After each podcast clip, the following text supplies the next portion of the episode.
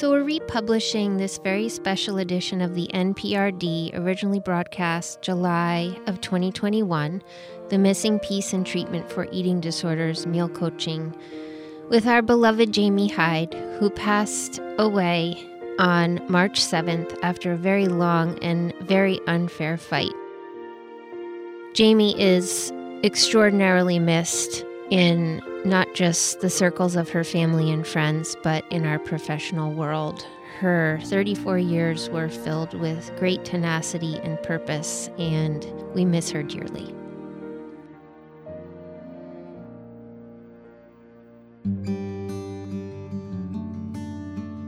Hello, and welcome to the NPRD podcast with nurse practitioner and registered dietitian Robyn Kievit. Eating disorders, body image, medicine, they are all interconnected. But with so many programs, techniques, and advice to choose from, it's easy to be overwhelmed. Robyn, with more than 25 years of experience as a nurse practitioner and registered dietitian, offers help and hope for everyone families, children, and adults. Along with veteran talk show host and good friend, Jordan Rich, Robyn invites you to learn much more right here on the NPRD podcast. Hi, Jordan here. Very happy to take the back seat today and listen to an interview that Robyn's about to conduct with Jaime Hyde, licensed social worker and practitioner, and somebody like Robyn making a difference in the lives of those with eating disorders. So take it away, Robyn. Hi there, this is Robyn with another episode of the NPRD, the Nurse Practitioner Registered Dietitian. I am very, very fortunate to have Jaime Hyde, who is a friend and colleague for many years. Jaime is an independent consultant who focuses on helping individuals gain access to eating disorder supports. Is that right, Jaime? Yes. Awesome. So, Jaime and I met when she worked at MEDA, the Multidisciplinary Eating Disorder Association. And now we work as clinicians sharing cases. We are both members of the Greater Boston Wellness Collaborative, Food, Mind, and Body. And I'm just going to take a minute here to say that, to say a little bit about what that is. So, the Greater Boston Wellness Collaborative is made of, of a number of different clinicians in the eating disorder field whose mission is to provide exceptional multidisciplinary care to individuals and families experiencing eating disorders, disordered eating, body image challenges. And we create solution focused plans to support people, humans, in living a freer and more fulfilling life. And I think it's important to talk about that first or say that first because it brings in, Jaime, what you do and how you do it. I know you're pursuing a second master's degree, but I'd love to hear first about, you know, what what you're doing right now in your professional life and what brought you to the field of eating disorders. Um, of course, I just want to start by saying thank you for having me on. Definitely. Uh, it's a pleasure. So, uh, what brought me to the field of eating disorders?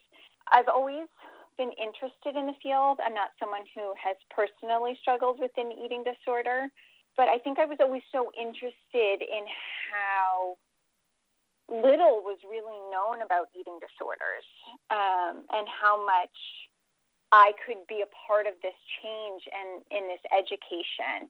And I was really thankful to intern um, on an eating disorder unit uh, through my for my first master's, uh, master's in social work, and I was so blown away by the work that was happening and the individuals who I got to meet and got to know.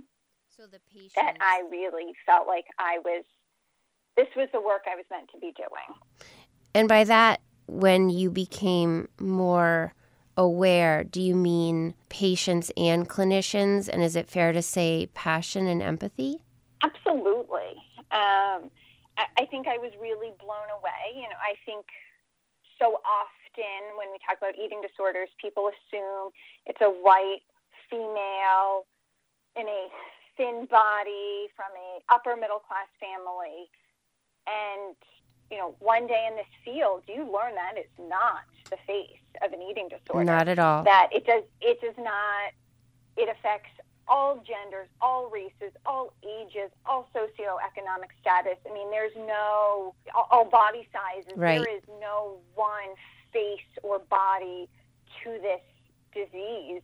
You know, and I think I was just everything we think we know about eating disorders, we don't. Well, And we're constantly learning, right? constantly learning. And um, I love the word that you chose, empathy. Is there there has to be so much empathy in this in this in the work that we do. I want to talk about the. I know you have your MSW, and and we will Mhm. come back to how you and I are working together right now, which I love. I also just want to hear from you though on your current master's degree, what you're getting your degree in, where you're getting it, and how do you want to use that? Because or this because you are so passionate around the field, and I know you want to use this additional master's degree moving forward. So yes, uh, so I'm getting my master's in organizational psychology um, through William James College. Um, Love William James, although- by the way. Although it is all virtual, so never stepped a foot on campus, um, despite different. being like three miles away from it. That's okay. Um, but um, so it's it's someone described it as uh, being a therapist for organizations and businesses. So tying together um, my degrees, and I would really love to use it uh, to be a consultant for different treatment programs or treatment settings, group practices to help everyone be just dare I use the word better so more inclusive or more accepting how how, how can we help individuals better access the treatment they need more successfully I love um, that you're using the word better. I I use this. I say to to people, you know, friends and loved ones when I am saying goodbye to them. I say, "Don't be good, be better." Um, so I love that, and you've helped, you know, organizations already. Part of your role, how it's evolved in the collaborative, the Greater Boston Wellness Collaborative, is is helping us in our in our own organizational psychology. You rein us in, and it's awesome. well thank you I appreciate that. So, I want to jump to how you and I are working together right now, but not just that, how you are current like what what you're currently doing as a profession, as a professional. You are providing meal coaching and providing meal coaching as a role in a treatment team. And I will say that so not a lot of people understand or know what that is, which we're going to talk about. But I want to just say, and I am not just saying this because you and I are talking, I really mean this. And I've said this to other people I meet who do meal coaching. This is like the missing piece. This is the missing piece in outpatient eating disorder treatment. And it's something that eventually, which could be a whole other podcast, we need to get insurance companies to pay for. But I'd love to hear you describe what does a meal coach do and what's your role in a treatment team? Sure. So my role as a meal coach is to have a meal, you know, with someone who is struggling um, at mealtime. And I know that sounds really simple, but what I do that's a little different is I bring in coping skills and in the moment treatment.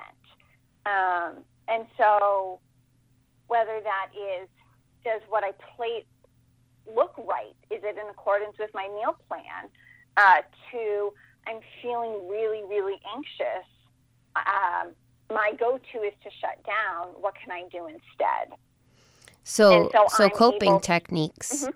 Yeah. hmm Yeah, so I'm able to, in the moment, say, you know, let's think about what could be really helpful, or even post meal of, I'm feeling really full, or I'm feeling guilty for what I ate. So we talk about what can we do in the moment to decrease those feelings of guilt, or to help our body use its own, you know, wonderful ability to digest the food so we're not feeling so full or uncomfortable? Or how do I keep you from maybe purging in Right. the moment? Um, so all of those things, I'm able to just be there. Um, and another thing that I have really brought into my work is re-engaging with our hunger and fullness. I was just going to ask you about that. I'm so glad you brought that up. Yeah, so um, I I give everyone a hunger fullness scale, um, and we really, I think this is this is not just for eating disorders. I think this is as adults we really lose that ability to understand our hunger and our fullness, and so I have everyone we kind of start at the top of our head and go to our toes and we really check in about like what's what is our body saying to us are we Mhm. feeling some tension in our shoulder. Right. you know is our stomach grumbling or is our stomach feeling really tight and full? You know what is our body communicating to us and how can we use that to reconnect with our body? And our, bo- our in our bodies i like to say to patients and families as well our bellies i hope this is okay to say and i wonder what you think about it. Like our bellies are our other brain. Um, Mhm. and i love how your work encompasses adults and even those who aren't having any eating disorder issues just reminding adults to check in with their hunger and fullness because we can lose it. We can, you know, have times and places where we aren't as connected and, and we need to be. And also just feeling like what are we feeling in our body because that connection is really what gets lost. One of the things that gets lost in, in an eating disorder. What would you say is your biggest professional challenge right now? Sure. Um, I think this past year and a half, we have seen an enormous increase in eating disorders. Um, and the eating disorder professional world is saturated. And I think that is a big professional challenge in helping individuals find support. And I want to really highlight this is this is no one's you know no one is to blame. This is no one's fault. Um, and I don't want that. To, I want to make sure that's not coming across and not you know, No. blaming professionals. It's just people I've spoken to have said this is the most hours they've worked in their career. You know, the, they're seeing the most clients they've ever seen Right. in their entire career. You know, people are stepping up in ways that they, they've never had to. Treatment centers have a six month wait list. Right. It's it's insane. Is it fair along the lines of insane? And Jordan and I talked about this on another podcast recently to use the word unprecedented. Totally. I couldn't agree with you more. I think every clinician I talk to, whether they, you know, any mental health clinician right now is using the word unprecedented. And to your point mm-hmm. of, you know, us as clinicians in the eating disorder field working more than we ever have, we are, I think, one thing I was thinking about yesterday is how much we're helping each other and lifting each other up.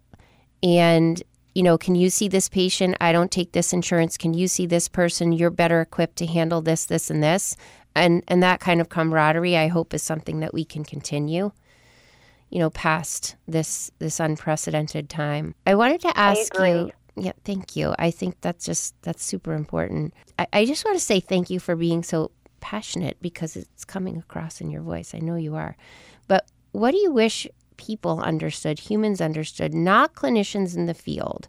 So new to eating disorders, you know, whether it's their child, their adult child, them, you know, themselves. What do you what do you feel like is most understood about eating disorders?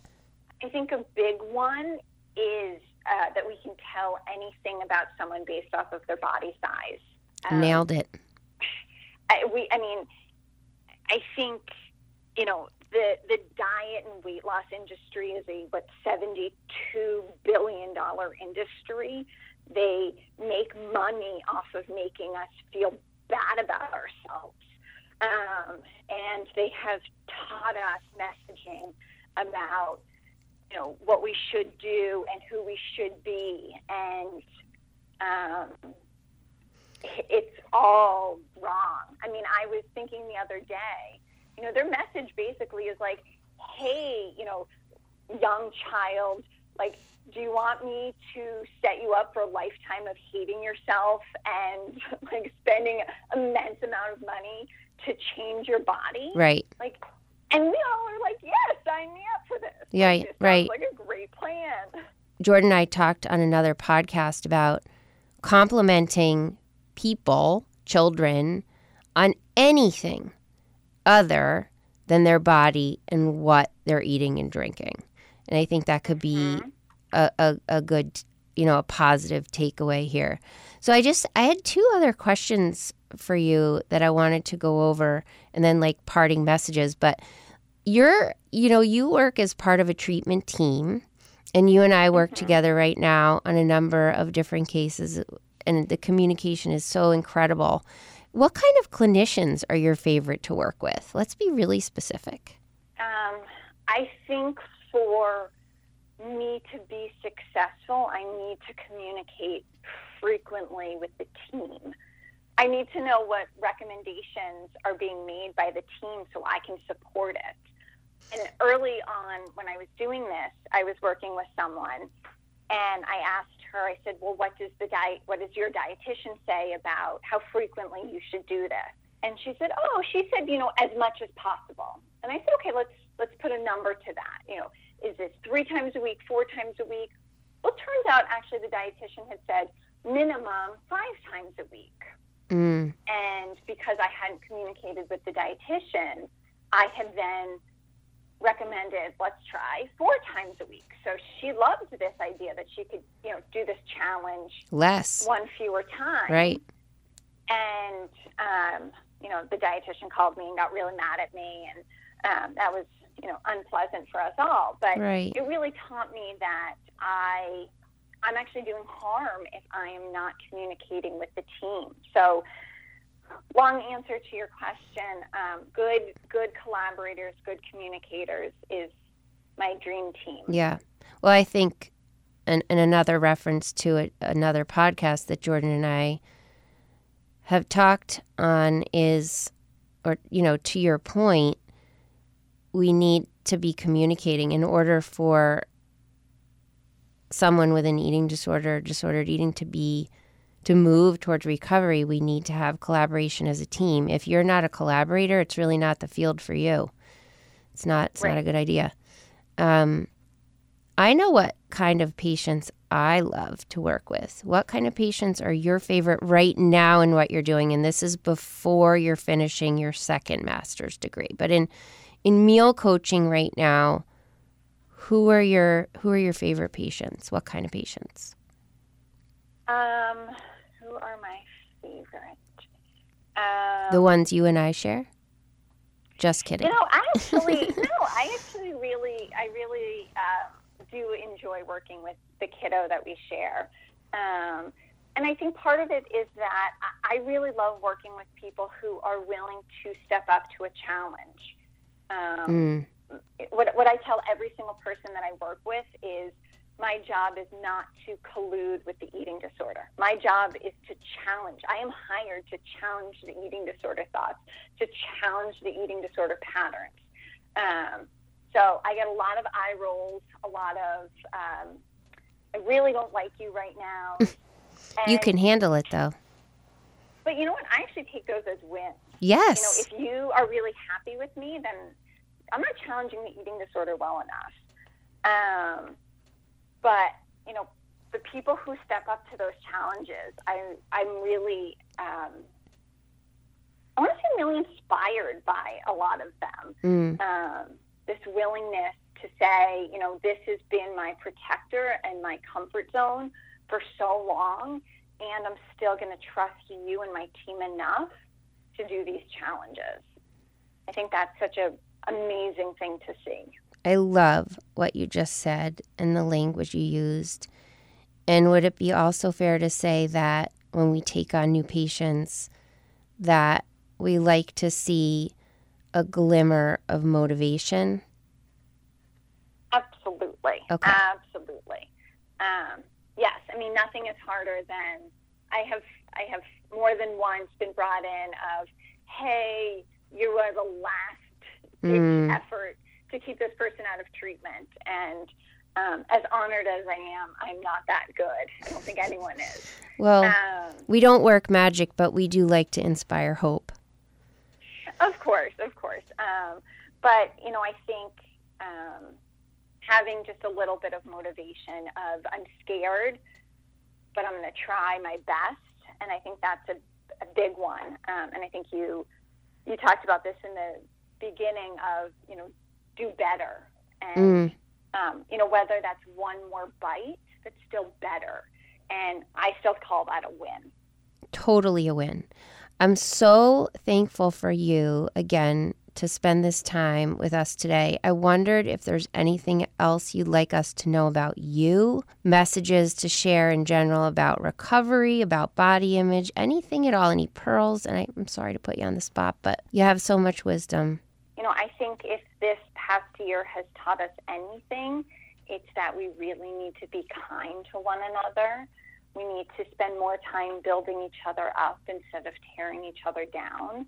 I, I think we, as a society, need to learn that our worth is so much more than our bodies, that we are such complex people with so many likes um, and wonderful things, and we need to spend more time focusing on those and less about what we physically look like. I love that message. And I will thank you one more time and leave us both with Don't Be Good, Be Better. Well, I love that. Thank you for joining us for the NPRD podcast with Robyn Kievit. We invite you to subscribe, download, rate, and review us, and share this valuable podcast with friends and family. Help and hope is found here. For more, just go to robynkievit.com. That's R O B Y N K I E V I T.com. Or check out the NPRD.com.